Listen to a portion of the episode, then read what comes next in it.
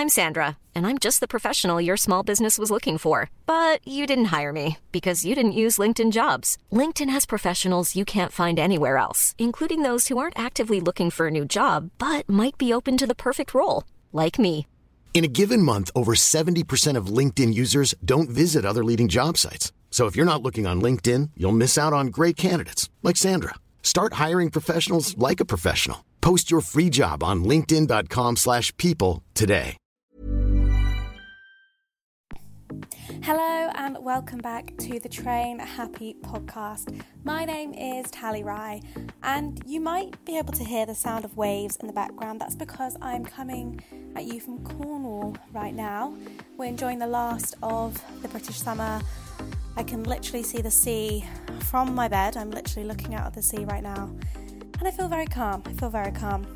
So I really appreciate you sticking with me during our little mini hiatus. But we are back with an awesome episode today with my friend and life coach, author, and just all round boundaries expert, Michelle Elman.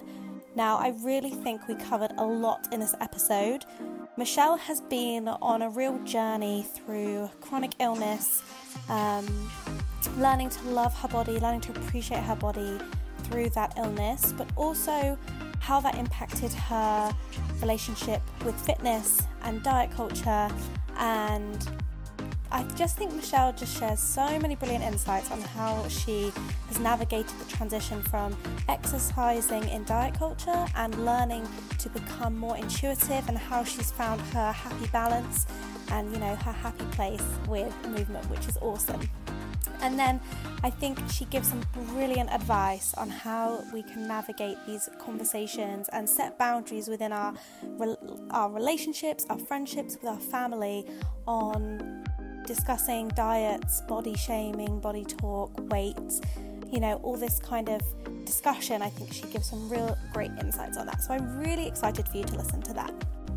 Now, before we get into the episode, I want to tell you about a few changes that are coming up on the podcast because I am taking on your feedback and I'm working to make this better and for you to feel more involved in every episode.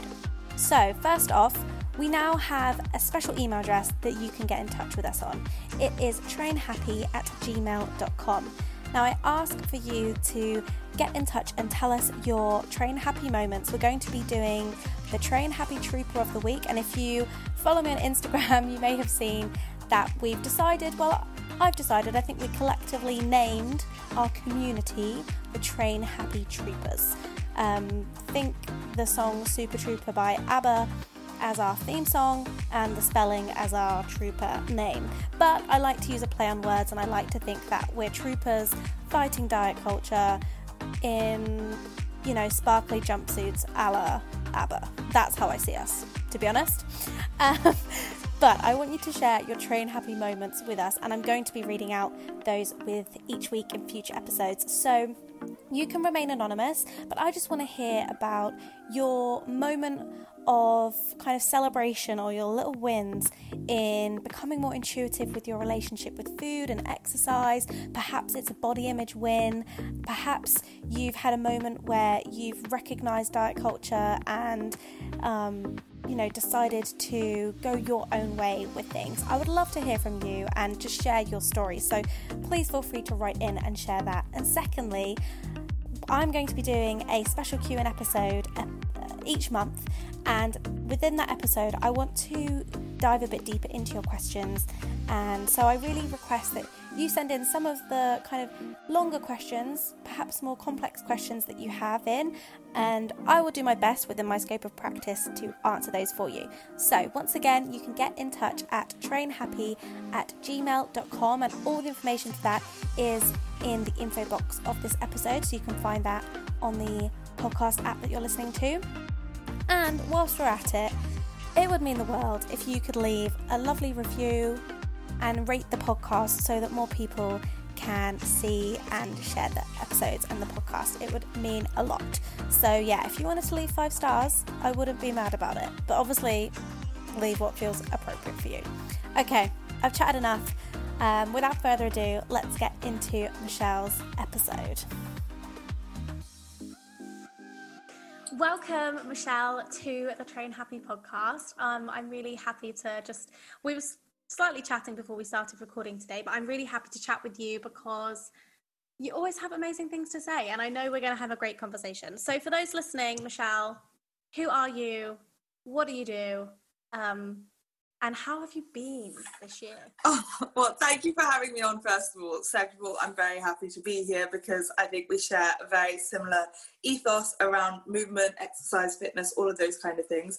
How have I been? Uh, very up and down. I've kind of just accepted 2020 as the year of personal growth, and I'm going to lean in, embrace it, and take advantage of the extra time I have to actually sit and process feelings. Whereas, like, usually it's me slotting that time in around a very busy schedule and i'm like okay so i can cry this evening but then tomorrow morning you have to like switch it off for three days and then you can return to it at the weekend. Whereas i could just feel it all at the moment. Um, who am i?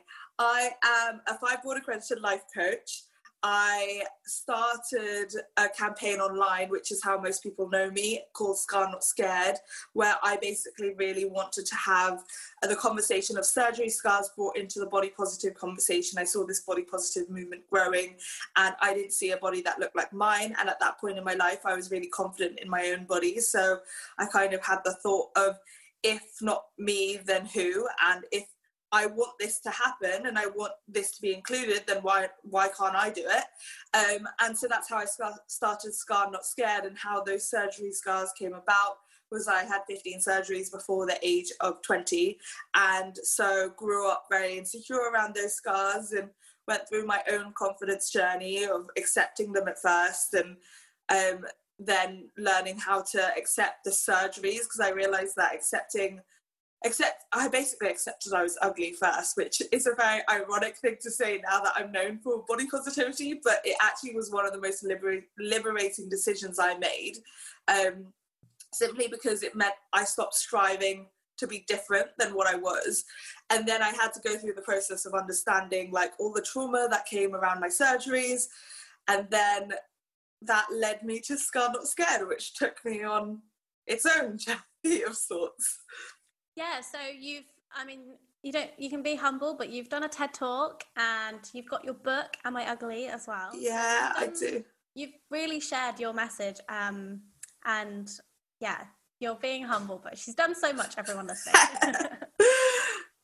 yeah. So I'm really interested in in your kind of that you know your childhood in terms of like how you related to your body and movement and fitness and then how that changed as you came into kind of adulthood really. So i'd love you to kind of just chat a bit more about that.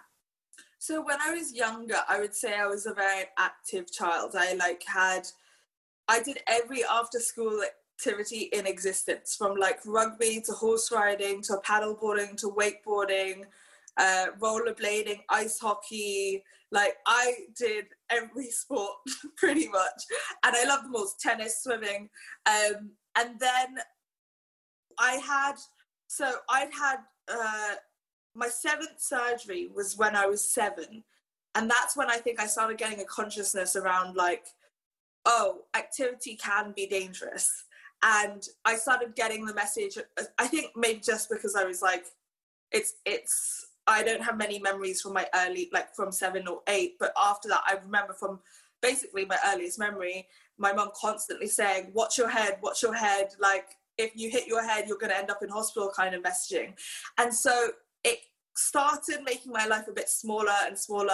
And I don't really want to go horse riding anymore because obviously out of all of those, that's probably the most risky one. And then I don't really want to go wakeboarding anymore, but I wasn't really telling people the reasons why. And then I had five more surgeries at 11, and that's really when I was like, the world is a dangerous place. I don't need to make it more dangerous. I never want to go into hospital ever again, and I'm not going to do anything that is going to increase the chance of that. So I stopped everything. Um, I even stopped for some reason in my head, I had this weird idea that tennis was really dangerous. And so I swapped to squash because I thought it was safer. So that was the only sport I had left in my life.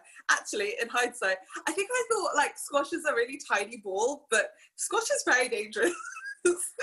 I was literally having a conversation with my boyfriend the other day because I'm trying to take up tennis. I'm really, I love watching it. And, you know, I said, oh, I don't, and a friend was talking about squash. And my only memory of squash is my head teacher at school having a really bad squash accident where he had to wear an eye patch. So uh, they got really hard. They're like a was it? Yeah. Rubbery little. Also, I I think the sound is more scary. Like if you hear some and if you hear someone good playing, which like I, wouldn't say I'm good, but I'm at the stage where I can make that sound. Essentially, when people watch me play, they're like, "You're amazing," and I'm like, "I'm not amazing. It's just the sound of the squash ball when you're like." actually warmed it up um, and that's the part which is really scary and like i must say i've had quite a few injuries from squash because like if you're really going for it, the number of times I've even just run into the wall with the racket like pointed out and like it's going straight into my stomach or something. But that was so for between the ages of 11 and 19, I just went through the typical puberty experience of like PE lessons. Um, there were a few added things around my scars, but this is one of the things I'm really passionate about was it the message sent to me from 11 to what 18 when I left school was um, if you're not good, you don't get to play. So I loved netball. Netball was my favorite. And I think from 15, I wasn't allowed to play because I didn't make any of the teams. So whilst the teams went to go practice, I had to do one of the recreational activities from like going to the gym or going to play squash. And I was so frustrated because I was like, wait, so I just never get to play netball again because it wasn't good. But because of that, like, and also because of things like cross country. So I remember having to I couldn't do any exercise after my surgeries at 11 for six months. And then the first PE lesson back was a whole year cross country, which meant I came last by half an hour when the last person who, like the person before me, the, their time was half an hour and my time was an hour. So at the whole of the school year, all 90 girls waiting at the finish line for when I crossed the line. And also, they had sent a teacher to go find me because they thought I'd got lost. But it wasn't that. It was just that I went from like being sedentary for six months to trying to run for for, me for an hour. Um, and it's things like that which just become embarrassing and you equate all of this to fitness. And so that was my relationship with exercise. It was like, it's embarrassing, I'm slow, I'm bad at it, I don't understand how anyone can find this fun. And then I think in the later years, it was weight loss. The only reason to exercise is because I was trying to lose weight. Um, so I started getting into running and I started getting into kickboxing, but all to lose weight, like high intensity cardio things. There was no purpose in exercise other than to keep my calorie count down or to um to what's the word where you you balance it where counteract it yeah. yeah and so that was my relationship with exercise. And then I went to hospital when I was 19 and I got this sudden urge. So I was bedridden for six months, six weeks. And I got this really random sudden urge to run. And running was never my favorite thing. Like there were things I enjoyed, but like I didn't ever enjoy running. I just did it to lose weight. Um, and I think it was simply because I wanted to run, run away from the hospital. And so when I started learning how to walk again after the six weeks, I would walk really quickly. And like the nurses would get really worried because they would be like, stop walking so quickly. And I was like, I just want to run.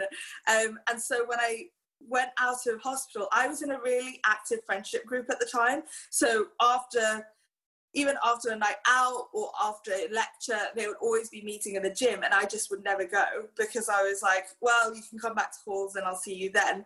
But because that was like my friendship group, I was like, well, that's perfect. I can just go start hanging out with them and going to the gym with them. And I really fell in love with exercise from that moment. And I think it's 100% because it was the first time that I had nothing to do with weight loss. It came from the fact that I went from being bedridden. So it was all about my ability to move, the fact I could move, the fact that I like took for granted the, the fact I could move, move, and also that it felt stupid because there were two main memories in those six weeks that I kept replaying in my brain. One was the fact that um, my friends were playing a card game and I remember not going because it was cold and raining and it was a 20 minute walk that I didn't want to go on.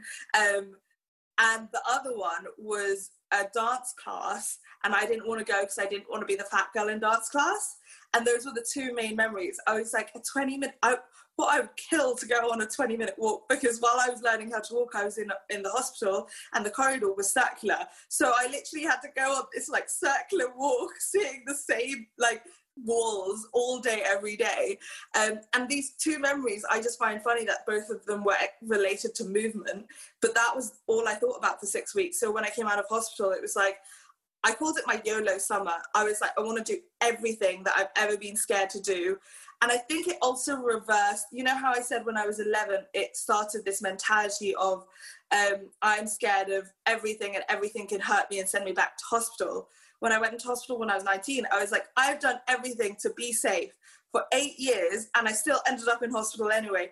Screw it. I'm going to do whatever I want because if I'm going to end up in hospital anyway, let's maximize the amount of time we have until the next hospital trip. And so my mentality switched and turned into this YOLO mentality because that was the word at the time that was really popular. Um, and I went, on hikes, I went cliff diving, I went wakeboarding. I, you could tell I take it to the extreme, but uh, it was a whole summer of like doing all the things that ever scared me, including dance class.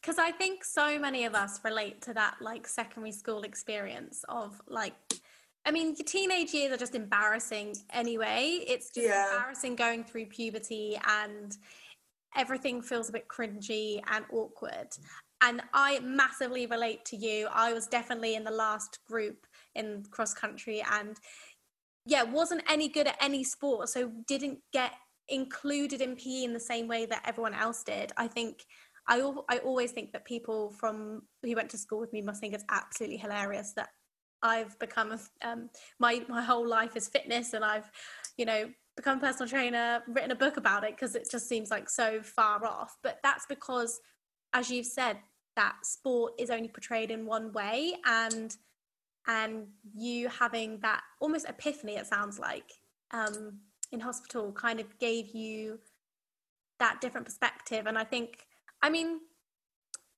yeah what do you think about the sense of the epiphany do you think people need the epiphany do you think I, an, an important part and i think you have an epiphany it's an epiphany in hindsight I always say this about big moments. It's only like if you one of the things in my book is I describe all these big moments and small moments. And then when you look back, you're like, oh, and obviously in my life in the same way, I look back and I'm like, oh, that that small decision I made when I was 15 actually turned out to be quite a pivotal point in my life. And it's it's when you look at it at a book, it's like almost the roller coaster ride of the story arch arc, where like there are the peaks and the troughs. But when you're living it, you don't see it as, oh, this is going to be the climax of your like your teenage years or whatever. Um, but I think also, if I think back to school times, the, when you were talking, the memory of lacrosse came back to me, and how much I was. I, I'm a bit of a scaredy cat, like in general, but also the fact that I was scared of hitting my head the idea of playing lacrosse with the thing right next to your head and the lacrosse ball is really bloody hard terrified me and the number of times i would try to find a way to get out of pe every week like that was my life pretty much at 13 if you ask me what's the one thing you want most i'm like i want an off games note for the rest of the year so I don't have to worry about it. That was the one thing I was like so scared of, but being forced to do it every week didn't make me overcome my fear. It just made me hate all of our PE lessons, whether we were doing lacrosse or not. And then swimming brought up body image issues. And I was like, if someone had just let me choose what kind of movement I wanted to do, I would have found my way, which I eventually did with squash because I actually love squash so much more than tennis to the point where I still play squash today. I've not touched a tennis racket in maybe seven years. Like, I actually enjoyed squash, but it was just such a. Again, tennis was one of those things. Tennis and swimming are those things which everyone was like, but everyone loves tennis and swimming. I don't love swimming. I love dawdling in a pool. I love the idea of tennis, but actually, I love squash, and that's a less common hobby. Um, a couple of things from that. Firstly, I found a year eight school report when I went home recently, and the PE one, it said like Tally would be great if she remembered to bring her kit or had her. I was like trying to get out of it every opportunity. Um, and secondly, um, I want you to chat about swimming because recently I read I read a post of yours about like when you ask people to go swimming, and I personally have started to go swimming, swimming because um, I gave I got lessons and it was something I wanted to do because I feel like you can't talk to anyone in the pool and it's just a great way to switch off. So tell us about yeah. swimming Michelle style. So I okay, school school swimming I hate it. Swimming laps I hate. Um, even to an extent, swimming in any public pool where there are lanes, I hate because lanes create ple- create pressure. And to be honest, I've never actually the public schools, the public pools in Hong Kong don't have lanes, so I only really saw that for the first time here when I moved here, and I was like, uh, I hate that because first of all, I have to now rank myself of whether I'm slow, medium, or fast.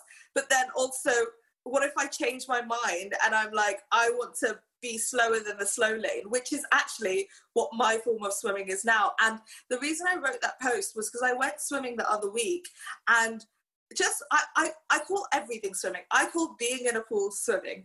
And I said to a friend, Do you want to go swimming? We went swimming and um or what I call swimming, which was walking up and uh, up and down the pool, chatting, uh, with our like head above water and like I dip my head in water just because I like the sensation but not like you know like those old ladies doing breast breaststroke kind of I'm like that when I swim sometimes and also I walk I like walking up and down in the pool um, and then when I went to get out the pool my friend went oh wait so we aren't actually swimming and she basically seen that as the warm-up which I don't know whose warm-up lasts an hour but I was ready to get out because I was like, we went swimming.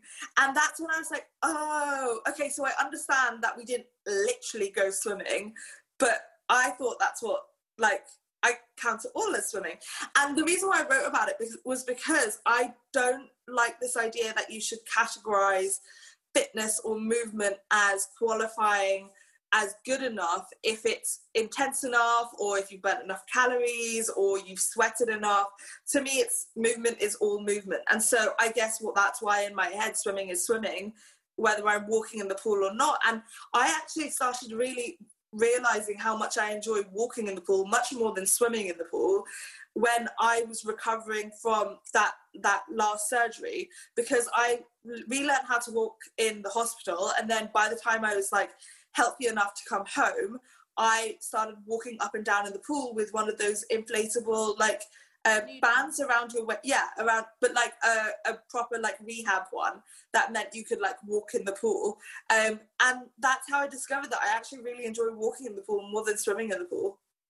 Yeah, I love that it doesn't have to be formal and you can make it whatever you want it to be. And you don't have to categorize yourself as okay, this is a formal workout.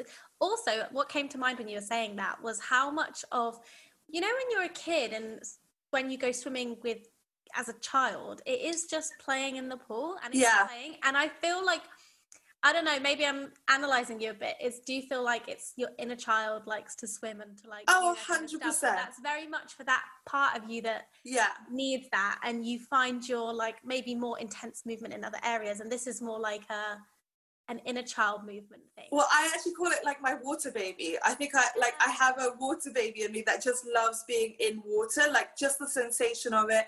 I love the calmness of it. It does even I don't know whether it's because my phone's away or whatever it is, but like being in water really calms me down from a mental health perspective.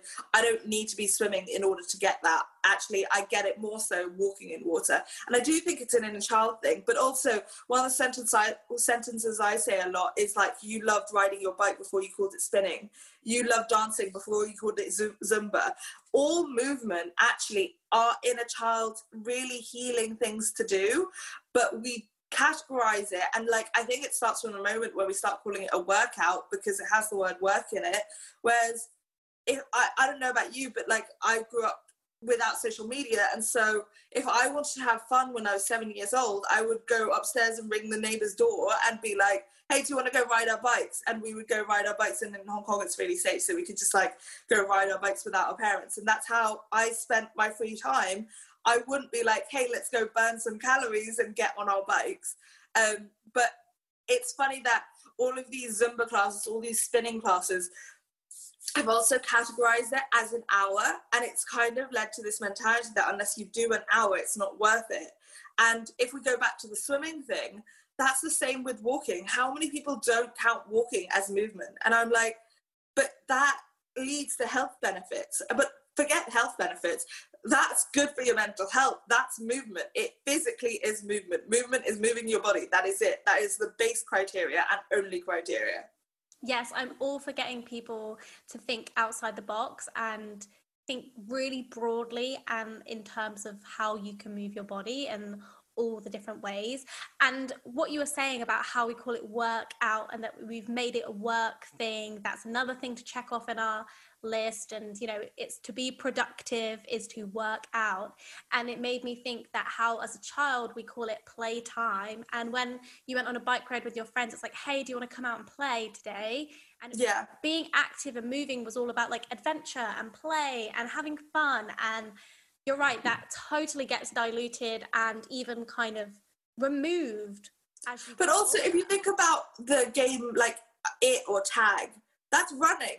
Like you're just distracted because you're trying to chase someone. And you know how those apps have been developed so you can pretend like you're being chased by zombies while you're running? I'm like just go and play it in the park. You don't need to terrify yourself or like make up zombies. You could just go grab your friends and go play tag. What's wrong with adults playing tag? I do think we should like do a petition to start calling our workout like adult playtime. I'm yeah. Play, I'm not doing a workout. I'm on a play date. yeah. um, but I think that's really important in helping people find that fun. And you know, as you mentioned later in your teens, exercise was equated with what could I do to make me smaller, thinner, burn calories rather than what can I do for enjoyment. And that mindset switch is so huge in intuitive movement, I think. Um, so important. And I think what you said also about the time around the workout and, you know, the prescribed one hour class, even 45 minute class. So I would love to hear how you kind of rebelled against those diet culture rules because I think a lot of them does stem back to this kind of prescriptive nature that diet culture has put on fitness that you know has to be done in certain time frames and has to look and feel a certain way. So I think with the when you're in the beginning of trying to combat all of this, I had to be very strict with myself. So I had to make it if I go back to that summer, no numbers, no calories were allowed anywhere. If I was on a treadmill, it would be covered with a towel. Like I was militant about everything, where I was like, we are going to do this the exact opposite way that I've done this before. So the dance class that I got really into, weirdly, was two hours long, but I would always, like, it would be a thing where I'd always bring a friend with me. And the one thing I always said to myself throughout that summer, because like a two hour dance class, I'm not even joking, the guy changed his shirt, the instructor changed his shirt maybe five times during the dance class. You and it's in Hong Kong where like the humidity is like 99%. Um, but the one thing I would always say to myself is you can leave whenever you want. And I did that through whether it was the gym, dance class, paddleboarding, whatever it is. And the key with it is you stick to the promise that you made to yourself. So I remember one day I told myself just as a building routine thing, the only thing I stuck to was you had to exercise three times a week. And it was just more to build a habit and build a routine because I was never a person who consistently exercised. So I said you had to move your body three times a week. And at the time in uni, it was largely the gym, although I've now moved on to think, look, that's also a bit of diet culture where the only kind of exercise you class as exercise is anything gym based. But at the time, it was the gym. But that meant if I, so my um, house at the time was 20 minutes walk from the gym.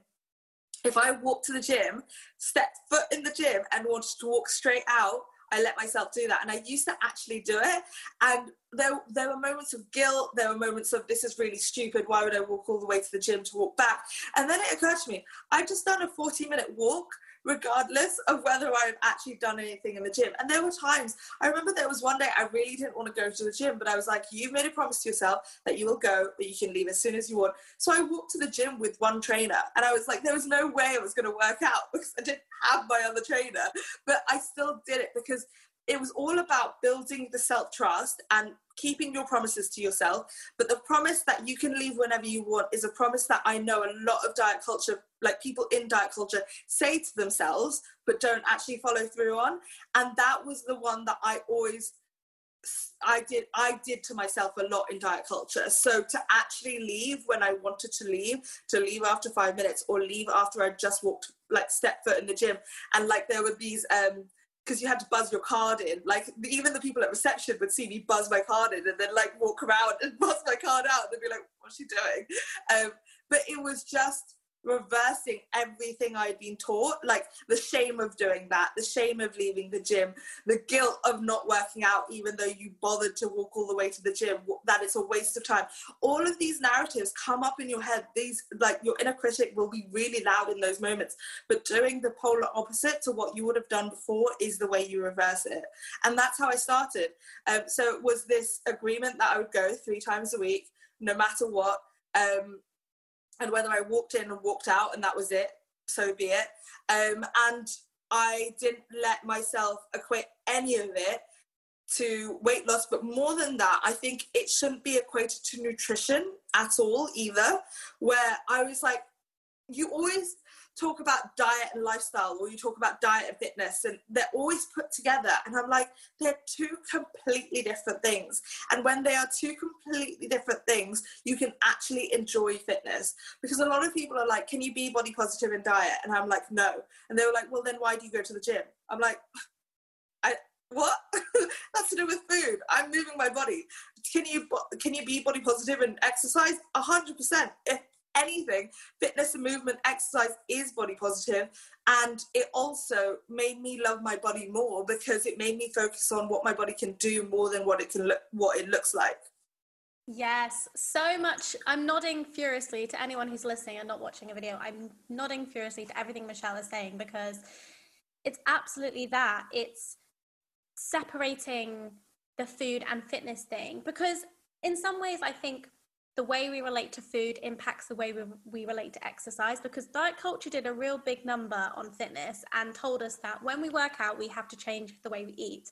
And i think that's one of the reasons people feel reluctant to start moving their body or you know go to the gym do the kind of activity they want because they they know that when that happens they have to you know supposedly eat like a rabbit or um, you know only eat a certain you know, a lower calorie thing and they can't eat all the food they would like to enjoy. But when we come at it with intuitive eating we're like okay you have unconditional permission to eat. And whilst you're working on that intuitive relationship with food you're working on that um, thing with fitness as well. And i think the biggest part about it as you said is the trust element. And i would just love to talk to you more about how you keep building that trust because i think that's something that comes up a lot when I'm talking to people who are wanting to be more intuitive and we start breaking the rules and rebelling a little bit and doing things our own way, which is what intuitive movement is all about. Um, but I also think following trust, on, if, as you said, like keeping your promises.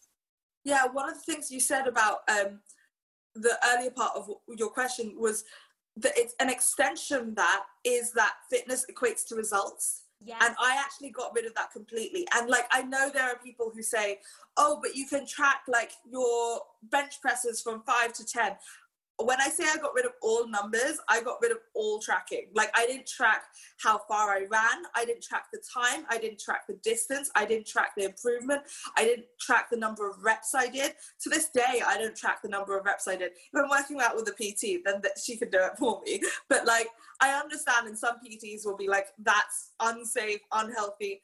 I don't care. Like it makes me happy. And I like lifting, doing one exercise for 10 reps and then changing my mind and doing another thing. Um, in the same way that sometimes when I go on run, I don't even follow the, like, because there are sometimes tracks where you can run I will dart in random directions. And I remember one of my friends saw me do it one time, like she was watching out the window, and she was like, You look like Phoebe from Friends when you're running. And I was like, I don't care, I'm having fun. And it means I don't get bored because I'm like darting in random directions. But the trust thing is huge because if you So trusting the fact that you can leave whenever you want to was one thing, but trusting your body when it's in pain is another. Knowing the difference between your body is aching because you worked out yesterday and the difference between no, you've actually injured yourself is another thing. During the workout, that's another trust element. So let's say you said you were going to do 20 and at 19 you start really hurting and you're like, "Oh, I'll just do the last one." I don't do the last one. I'm like, "No, something's hurting. It's not oh, I'm sore, something's hurting, I will stop there and then. I don't question it. I don't ask why. I just trust my body. If I wake up and I've told myself I'm going to the gym, because I don't have that strict rule of uh, three times a week anymore, um, just because that was that was needed for the routine at the time, but like that was a short term thing and it was always going to be a short term thing. If I wake up, I said I was going to go to the gym and I wake up and I feel lethargic, I don't go like I listen to my body. I know when my body's tired. I know when it needs to rest. And a lot of that has come from the fact that I've had chronic illnesses my whole life. So I know when my body's in pain and I, like whether it's in a doctor's office or um, in a classroom where I've had to advocate for my body and be like, no, I'm seriously ill. I need someone to take me seriously. I do the same in the gym. And unfortunately, because I live in a fat body, I have to advocate for my body even more so. And when I was going through a period of trying to find a PT, having to advocate for your body was exhausting because I would walk in and first thing I would say is, I don't want any conversation about nutrition. I don't want any conversation about weight loss. And they're like, yeah, no problem. Let's just do the like form and signing in and everything. And then the first conversation is like, okay, so do you drink eight glasses of water a day? And I'm like, okay, you're toeing the line slightly because I don't know why that's relevant, but I answer that question. Do you eat meat? And I'm like, what did I just say? Like, you, as my PT, I don't actually think you get to know what I eat at all. Like, I'm not interested. I'm not coming here for that. Um, or is even a time when um, my PT was running late for 10 minutes. So he had handed me over to another PT to just warm me up. And she, as the warm up, she was like, do a plank. And I've had 15 surgeries in total, but like, what, nine of them were abdominal surgeries. I'm not doing a plank anytime soon. Also, I have a tube in my neck, which means that as soon as I do a plank, my shoulders go up to protect my neck because it like I, my shoulders are really weak. And so I knew that not only would it be bad for me, but I would probably end up in the physio by the end of the week if I did that. So I was like, I'm not doing it. But because I am both chronically ill and fat, she took it to mean I'm not doing it because I like I can't. And you know that saying from PTs of like, don't say can't, it's a bad attitude, blah blah blah. And that was the kind of thing I was feeling. And I was like, no, I can't do it. And one of the things I believe about boundaries is you shouldn't have to justify why, like you should be believed. And so I, I wouldn't say why. And I was just like, no, I can't do it. And eventually I said it four times. And she was like, don't say that. That's a bad attitude. If you don't think you can, you won't be able to. Like, blah, blah, blah. Like, and then I go, so eventually I just lift up my top and I'm like, I can't because I've had nine abdominal surgeries. Would you like me to break my neck right now? and she was like, oh, no mind. And I was like, yeah, so you should have dropped it after the second time when I said I can't. But it's this assumption that if you're fat, you're inexperienced in the gym, you're lazy, you don't know what you're talking about. And I'm like, I've been, as much as I hated exercise, I've been going to the gym with my dad since I was seven years old. I am one of, like, I, I understand the gym. I understand the machines. I know how to work them. I'm not inexperienced in a gym, whether I liked it or not, whether it was diet culture or not. I'm not inexperienced in a gym. And so treating someone like that simply because you've looked at my body type, and do I believe she would have done it to a thin person? No, I don't think she would have. And I think this whole like I can't do it wouldn't have been taken to mean anything other than she did she couldn't do it unless I was fat. And then it's like, oh, it's because you're so used to being lazy that and it's those kind of comments which like I've just got so used to being like, no, I trust myself. I'm not going to be like bent into doing something that I don't want to do. And I know how this ends because I spent my entire life in physio appointments trying to like improve my body. And as you go on fitness journeys, things are going to happen and you're going to injure yourself. But I know when an injury is about to happen. And so that whole cliche of like, you're never going to regret a workout, like I always say, you regret the workout you injure yourself in. Absolutely. And I think that's definitely something we as fitness professionals need to get better at. I know that, you know, in the past, I would definitely have been like, you know, come on, I think you can do it. Why don't you give it a try person? Because unfortunately, the training that we get as personal trainers is actually on a very narrow body type a very narrow view of fitness. And so we don't consider people with chronic illness, we don't consider surgeries, we're not considering people in large bodies they're just not considerations covered at least when i was training you know six seven years ago now. So i think it's really important you bring that up and i hope personal trainers listening are like mm-hmm, something to add to the radar. And you know and also if if you feel comfortable with saying what you know is there anything you know as a personal trainer is there anything i need to know about um you know before we get going with this um, which is should be kind of standard practice anyway. I think that's really important. But the the way you self advocate and the boundaries you set in place are really powerful and key to I think that dynamic. And yeah, I think that's something that a lot of people struggle with because I think one of the things that diet culture does and something is it does take away our trust in ourselves and our confidence and it kind of takes away our voice a bit because we've just got this this voice of doubt in our mind saying like uh-uh you don't know how to do this. You don't know how to be trusted. You don't know how to work out on your own without you know someone telling you what to yeah. do. And i think um how do you cultivate that trust with yourself in terms of that confidence in a gym environment in that personal trainer relationship? Because i know you've had subsequent personal trainers that have been positive relationships you know. Yeah. how did you you know find your way with that? So i think it comes from diet culture because if you take diet culture at its basic instant it's when you feel hungry and diet culture in whatever way whether it's a tracker or whatever is telling you no you're not so you automatically override what your body is telling you in the same way that because we don't have diet culture for water. Like if you got told like oh i'm thirsty or you just had a glass of water and you're still thirsty you wouldn't go well that's crazy i just had a glass of water so i'm not going to get another glass of water. But that translates to exercise because how many times is your body going stop stop stop stop stop and because you're not listening or you're going no my tracker says 10 more or my fitness plan says 10 more or this instagram person has said that i need to do this on this day and therefore i haven't like met my target. It's these numbers and it's these goals that we have in our head that override what your intuition and your body is telling you in the moment. So genuinely checking in with your body and it, especially in the beginning of my fitness journey, I used to work out without any music, and I use it use it as an opportunity to what I call associate in your body. So I would check in with my body the entire time, and it was simply sometimes just going for walks where I'd be like, okay, how are my legs feeling? How is my heart feeling?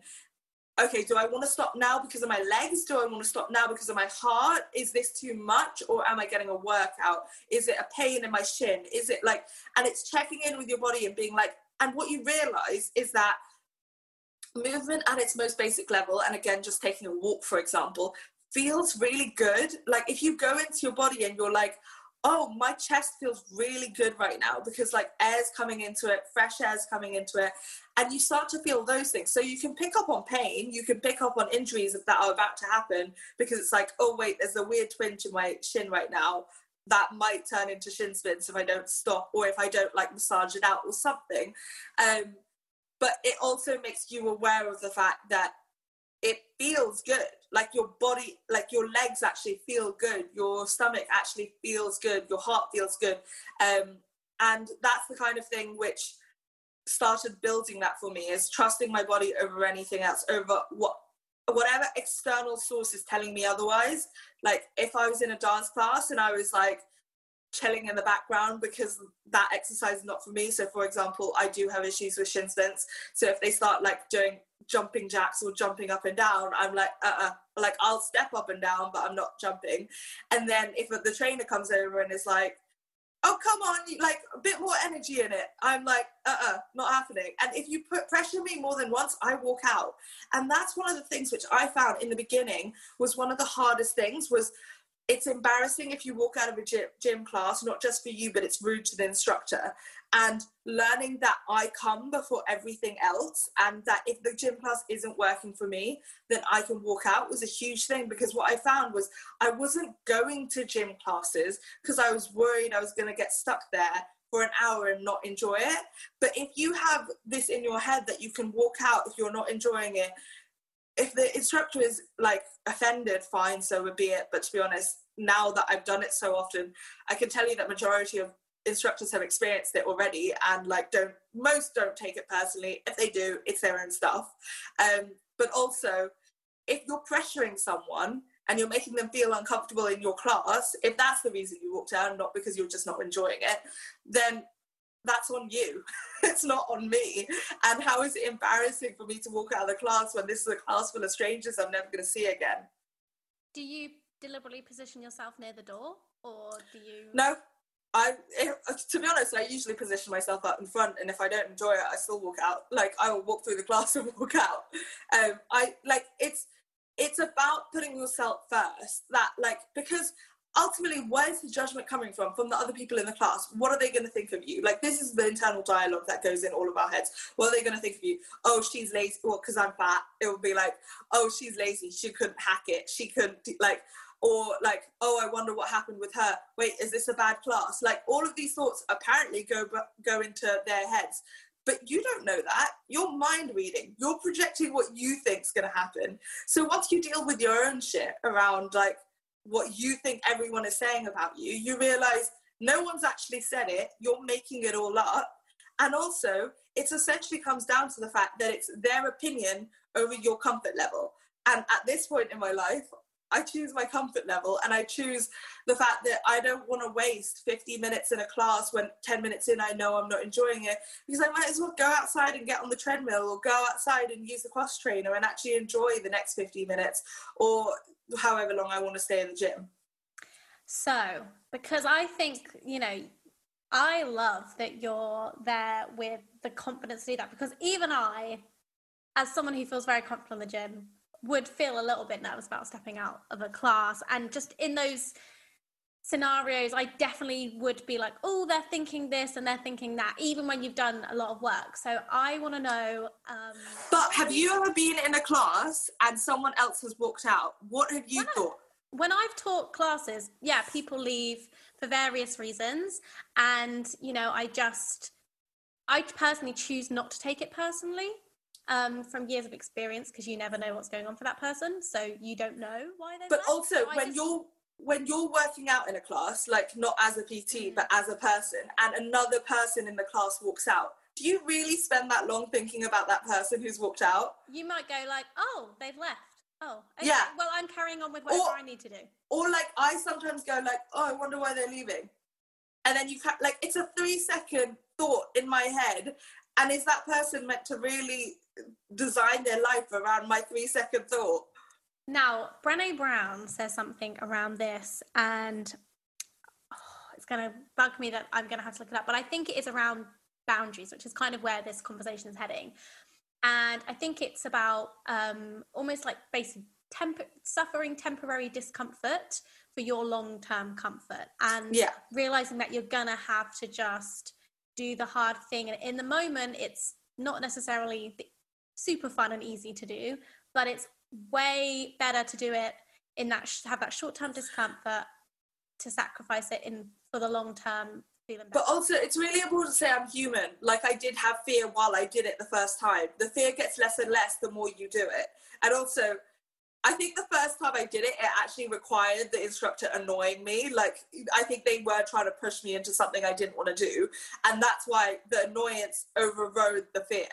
But after I did it the first time, the second time became easier. And then I was like, why am I waiting to get annoyed when I can just walk out? Because it's not even always a bad class, it's just a uh, class, or I'm not particularly enjoying it, or I thought I wanted a class and I didn't actually want a class, I want to work out alone. It's something, it could be something as small as that. It's again going back to stop questioning why just do it like you know you know in your head it's gone oh i don't really want to be here great, let's go somewhere else.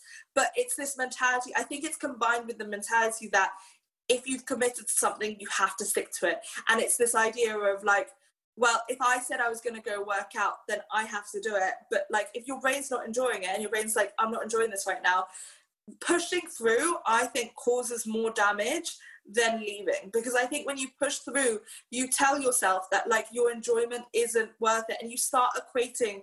You then go back into the relationship of ex- equating movement or exercise or fitness to something that's not enjoyable and punishing your body. Whereas, like, I won't do any form of movement that I don't find fun anymore. So if it's not fun in 10 minutes, it's not going to be fun in an hour.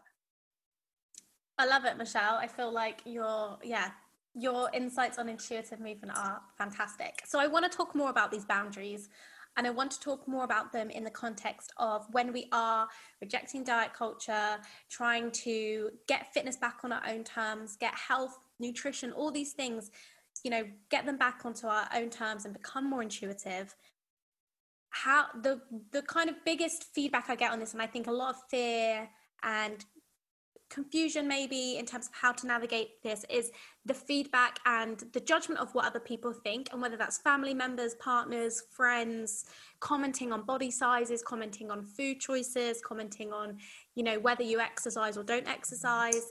And how do you recommend we set boundaries in those situations? And how do you recommend that we navigate those so that we you know feel that we've had that boundary in place and we are able to work on ourselves without the fear of what other people are thinking.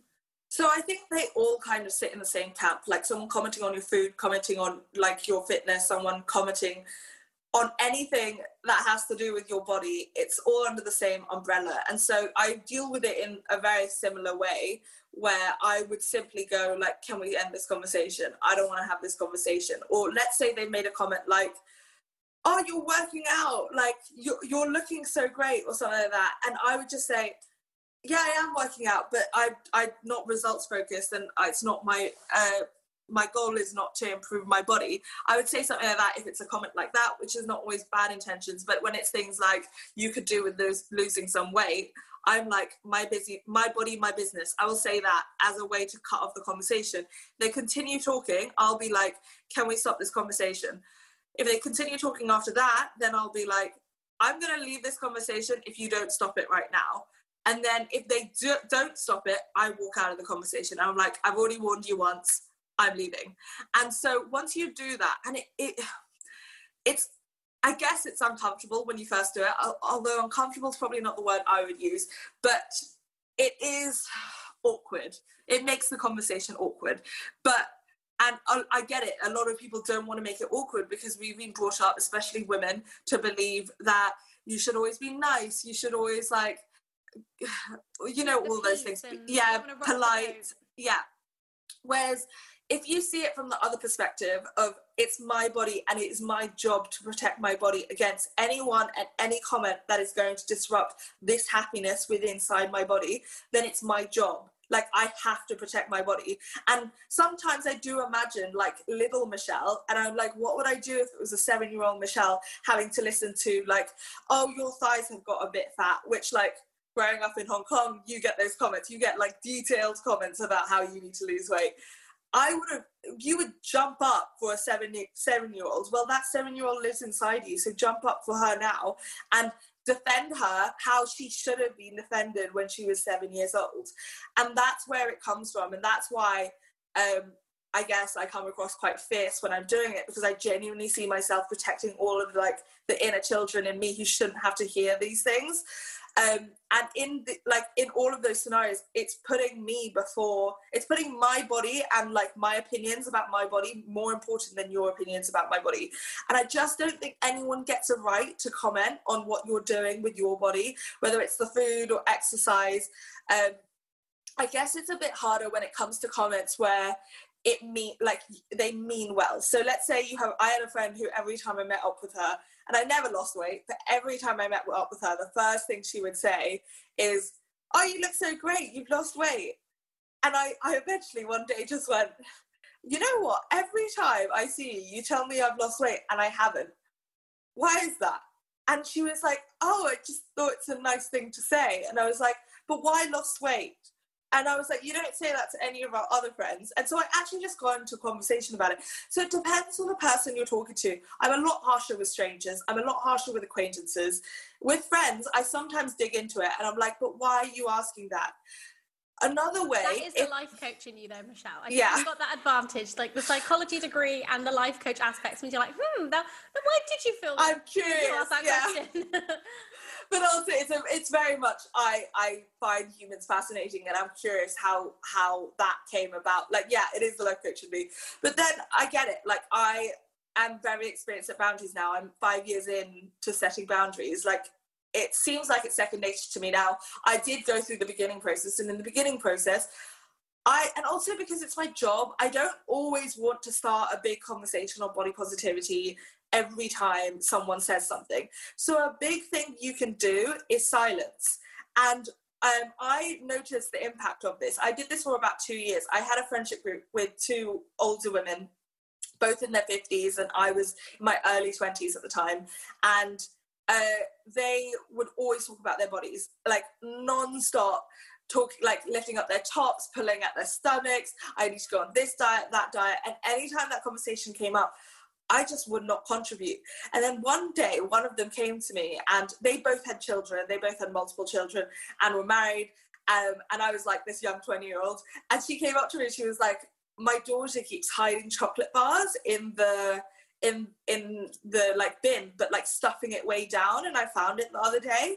And um i don't know why she's hiding chocolate and so i started talking to her about the way she talks about her body, body and i was like when you go to the gym what kind of language do you use and then i said like well if you say like oh well i now deserve this chocolate what if what about her she doesn't go to the gym does she not deserve chocolate so that could be a reason why and then after the end of the conversation i said out of curiosity, why did you ask me? Because I don't have any children. Why didn't you ask our other friend? And she was like, because there's this thing you do that every time we talk badly about our bodies and we're putting down what we look like, you don't contribute. And I was like, you noticed that? And she was like, yeah, because you literally go silent until the conversation is over. And I was like, but I've been doing that for two years. And she was like, yeah. And we talked about it, like behind the back, being like, why does she go silent every time? And like, it just made me realize that you have a good relationship with your body. And I didn't have to say anything. It was just this conversation that was going on behind my back without me knowing but they had noticed. And that was the thing which I actually think is without me doing anything, without me contributing to the conversation, they had noticed that I wasn't going to be a part of it, which meant they stopped having the conversations in front of me. Like over the space of those two, three years, they stopped. Ha- they, I thought they were having the conversations less and less, probably naively. I thought I was having a positive impact on them. They weren't having them less and less. They were just having them whilst I wasn't in the room, which it's preferable to me because I don't want to be in the room when you're putting yourself down. Another way you can interject is like if your friend puts her body down all the time and you don't want to be around it, you don't want to hear it. One thing I say quite a lot is like, stop talking about my friend like that. And so yeah. it's a thing of like putting it in a different perspective. Um, and so I'll say things like that. My body, my business is another really useful one. Um, and I was dating a guy who used to put down his body the entire time. But I understand it's like none of my business, but it does impact me when the conversations of diet culture are around me. So like the constant, I need to lose weight, I need to lose weight, even if I'm like not part of the conversation, it does affect me, especially if I'm in a relationship with someone. And so he started to do that, and like it would always be like, "Oh, I'm so fat, I need to lose weight." And so, bearing in mind he was a thin guy and I was a fat woman, I was like, "You're in a relationship with a fat woman, like." So how I would respond to that, because again, I didn't want to go into a whole conversation about body positivity. It's my whole job. It's my work day. I don't want to then in the evening relaxing with my boyfriend have to then go into it. So what I started saying was every time he had that comment, he started saying like, I feel fat. I would simply go, fat is not a feeling. And I would just drop it. And that's all I would say. And I did that, I think, for three weeks. And then eventually he went, you know, you say fat is not a feeling. What does that mean? and so to me, it was like, okay, now he's open to having a conversation. But it took three weeks of saying the same thing over and over again. And as much as he might sound boring and repetitive, it's drawing a line and sticking to that boundary. And this is for people who you like don't necessarily want to cut out of your life. But then there are other people who make body shaming comments where uh, I mean, it's a broader conversation of whether some people believe you shouldn't cut your family out, but let's say a friend is body shaming you if a friend is consistently body shaming you and you've told them that hurts your feelings or that upsets you, you have to start questioning why they're actually doing it. Because is that really a friend? When you told them that it hurts your feelings and they persist in their behavior because they believe their opinion is more important than how you feel, that's an indication of your friendship. And I think you need to start looking at that. And as much as all of these tools around language and how to communicate that are important, it's also important to know that there's the option of cutting people out. And cut and cutting someone out for body shaming comments is a very valid reason. I cut out two, three friends who couldn't stop commenting on my body. And I just think it's it's seen as petty, it's seen as a small thing. But if you took it, take it as a broader example, a small a small behavior, but as a broader example of your feelings are less important than their opinion, that's not good friendship. Yeah, that is not a good dynamic to have um, and a good mindset to be in. And going back to what you're saying about with your boyfriend, I thought it was really interesting because I think with some people, especially when you first learn about diet culture and you're first rejecting diet culture and learning about intuitive eating like this stuff is enraging and it can cause you to you suddenly have these glasses on where you see it everywhere everyone's conversations you see it on the tv every little comment and it gets under your skin because you're just you just know how the you know the negative well you're like oh that's why they call it diet culture yes. it's literally in our culture yes and it's everywhere and so I think um, I, this has been my experience. This has been experience of friends. I think where you become extremely sensitive to any conversation happening, and you know if there was the dynamic in the relationship where, for example, your boyfriend was saying, you know, I feel fat, I want to lose weight, and all those kinds of things. I thought it was really interesting how you handled it by waiting until he was open to talking about it rather than just jumping on that and giving a lecture about it or you know just having a bit more i don't know giving it a bit more time and so time to the, land and i don't know maybe my natural instinct sometimes is to go and you know maybe in the past has been to go into lecture mode i'm very much in the mindset now of like that's my job and i very pick and choose my moments to comment. But i would be really curious about you know in your professional opinion how you yeah stay so, strong during that time of like just thinking like trust the process here. So if i launched into it that would actually be a sign of my bad boundaries. And what i found is i used to do that but around life coaching, not around diet culture. Where when I first got trained, I got all these tools, I got all these gimmicks, and I was like, I want to show everyone. So people would like be talking about their lives, and I would be like, I can fix that. And I'm like, oh wait, they haven't asked for me yes. to fix it. And so I started getting used to going, do you want advice or do you want me to listen? And then also asking, are you talking to me now as a life coach or are you talking to me now as your friend? Because sometimes my friends are coming to me because I'm their life coach friend. And so finding that distinction, but always asking for permission before I go into it. Because even though, like, I've had a friend once be be like, but it also works both ways. So I started doing that, and now I get texts which be like, "Hey, do you have a moment?" And usually that's a sign that they want a life coach thing, and they're like, "Do you have the?" I will get texts which literally say, "Do you have the emotional energy to be a life coach for ten minutes?" Like, and it's things like that which so beautifully boundary. First of all, do you have the emotional energy? Second of all, can you be a life coach right now? Third of all, I need 10 minutes of your time.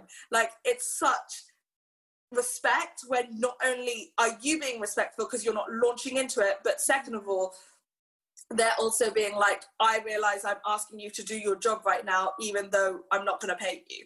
Um, the reason why I say fat is not a feeling is because I see it as so if we see about so a physical boundary would be like a fence, right? And when I say fat is not a feeling, it almost feels like this shield or this helmet comes on of being like, bouncing back your words, being like, you can have that belief, but like ring fenced me and it's not coming in my circle. So when I say something like fat is not a feeling or my body, my business, it's like almost as my like reflector, my way to bounce it back, but not have to actually engage in the conversation. Mm. Um, but without launching into it. So that's how I do that. And I also think it doesn't work because, as much as you're really passionate about body positivity, especially in the beginning, I was the same way around body positivity as I was around life coach. And it's because you discover this amazing new thing and you're like, everyone needs to know about it. Yeah. I want to share this goodness. Like, but then you realize, wait, no, if you had forced this down my throat two years earlier, then I was ready for it. I wouldn't have listened. I would have found it really boring and I would have got really annoyed because I've been like, you just distracted the conversation I wanted to have. So now what I do is like, I will say, well, okay, come to me when you're ready. Or I will say, well, there's this great book on body positivity, but I won't go buy it for them. And I won't push it. I won't say it more than once. But if they like, I've had friends come back to me two years later, be like, "Hey, you know, you mentioned that book ages ago. What was it called again?" Like things like that. You have to wait until someone's ready to hear it because you can't change someone who's not ready for it, but also you can't want that change for them. And so I do believe once you become intuitive, that like diet culture becomes a big issue. It's really funny because I was dating i was on a dating app the other day and someone said what's a deal breaker? And i said um, any person who has disordered eating. And it just came out of my mouth before i even realized it. And i was like oh I, that actually is a deal breaker for me. I just don't think i could do it anymore. Like mm. i it, it affects my body positivity too much. It does affect me. And especially if you're in a relationship it's just you're in my space with it. You're like in my time with it. And i just can't like and i do think that can be a deal breaker it has become for me um that i, I, just sorry can yeah. i ask because i know there will be people listening who are in relationships who maybe diet culture has been a bonding part in their relationship in the past and one of the partners has discovered um, this approach and you know wanting to move away from diet culture but they're in a marriage or they're you know they're in a long-term yeah. relationship and you still love that person and you don't want to you know it may be a deal breaker if you were to start again if i'm looking yeah. Yes but you don't want to you know just give up on that because that person's on a diet and i'm not. Yeah. Um and i just so you ring fence it. Okay. So you ring fence it and you set boundaries. So i'm really proud of you for you do, going on your journey but I can't talk about it with you. I can't be a good girlfriend to you in this moment. You're going to need to go to your friends for these conversations. I really want to support you, but it's just not within my capability at the moment and I couldn't wouldn't be able to do it without it impacting my own mental health. I like I'm really happy for you and I'm always here to talk about anything else but just not around this issue. And that's the way I would say it. And like if if the way they eat starts impacting the way you eat, then fine, new boundary. We cook separate meals. Things like that, where I'm just not going to, it's not something I can negotiate. I think the problem with diet, the reason why I'm quite, I don't know, some people call me harsh around it, is because when it comes to diet culture, I find if you open the door slightly, it's so quick.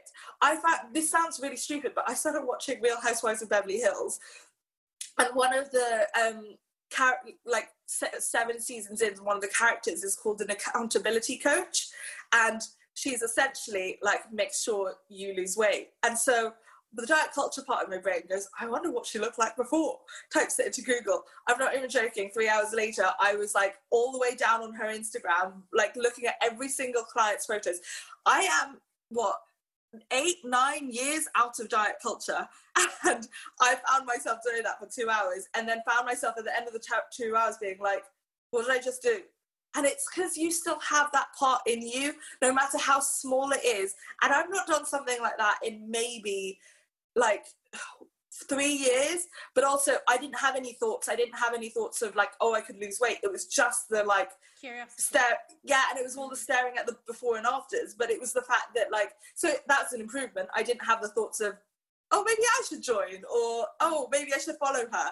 But it still led me down a path where it spent I spent two hours of my life looking at before and after photos on one person's page simply because I was watching her on TV.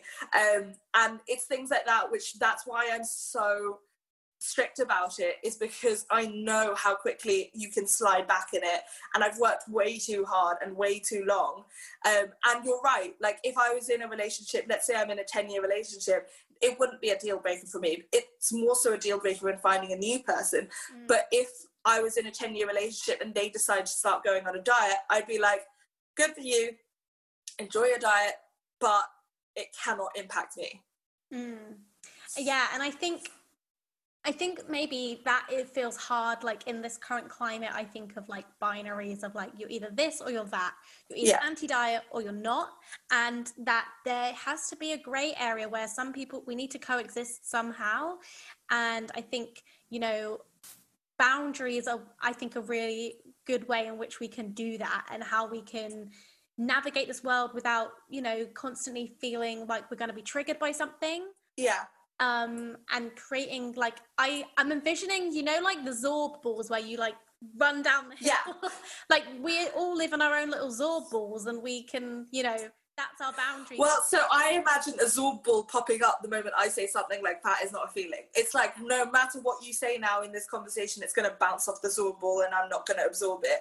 But I think you're right. Like I think boundaries are so much more important now than ever before because we're spending more time with our partners. We're spending more time inside alone. And so being careful and like people are more sensitive because we're all dealing with more emotions than ever before. Mm. i'm of the belief that triggers are a great thing because it presents an opportunity to heal an old unhealed wound. Um, but you don't want to be constantly triggered by your partner like mm. in a place so that's meant to be a safe relationship Mm. And I guess the, the distinction is the fact that if your partner is the one constantly triggering you, then it creates a level of unsafety within that relationship. And that's why I would boundary it. But I also think it squashes the idea that is meant to be really romantic, that your partner should be your all and should be your everything, which I think it's okay to say in the same way that, like, if I was dating someone who loved football, I'd be like, babe, I love you. I'm not going to any football matches though. You're going to have to go to your friends for that. You can say the same thing around diet culture. And I remember I said this once to a client and she was like, it was around a friend, it wasn't a boyfriend, but like her friend, she said to her friend, like, can you stop talking about diets around me? Because I had given her that sentence to say. And her friend said, it's free speech. I can talk about what I like. And I was like, okay, so how you reply to that is you can talk about what you like. I'm asking you to talk, not talk about diets with me. And that's a distinction. And also, why do you want to have this conversation when I don't want to be a part of it? That's forcing your agenda when I'm not interested why would you want to have that conversation? I don't know about you, but I don't want to have a conversation with a person who's getting increasingly bored, let alone someone who's getting increasingly triggered. I can find another friend to go have that conversation with. So, yes, free speech, you can say whatever you like. But if you're saying whatever you like and having a disregard for the other person's feelings in front of you, then again, not good friendship, not a good relationship. Hmm. Michelle, I just feel like we're going to have to do this again because I feel like there's stuff we can go. I would love that. um, there's you've really come out with some great stuff today, and I think people are going to really get so much from this. So I really appreciate that. Where can everyone find you? Where is the best place to find more of your work on boundaries and all that good stuff? So I'm at Scarred Not Scared on Twitter, Instagram, and TikTok. Yes, I'm one of those TikTokers. We both love Michelle and I both love TikTok. I'm going to, you know, I'll link your TikTok in the info box and I'll link my TikTok. Why not? Yes. and also check out Tally's TikTok if you haven't already. Um, my book is Am I Ugly? And my TED talk is online called Have You Hated Your Body Enough Today? And those are all my places. Amazing. I'm going to link all of that below anyway so everyone can find you. But thank you so much, Michelle. And thank you for having me. My pleasure. And to everyone listening, make sure to use the tag at Train Happy Podcast, hashtag Train Happy Podcast, tag Michelle and I. Let us know what you learned from today's episode because I think there's just so much to take away. And I'll see you in the next one. Bye.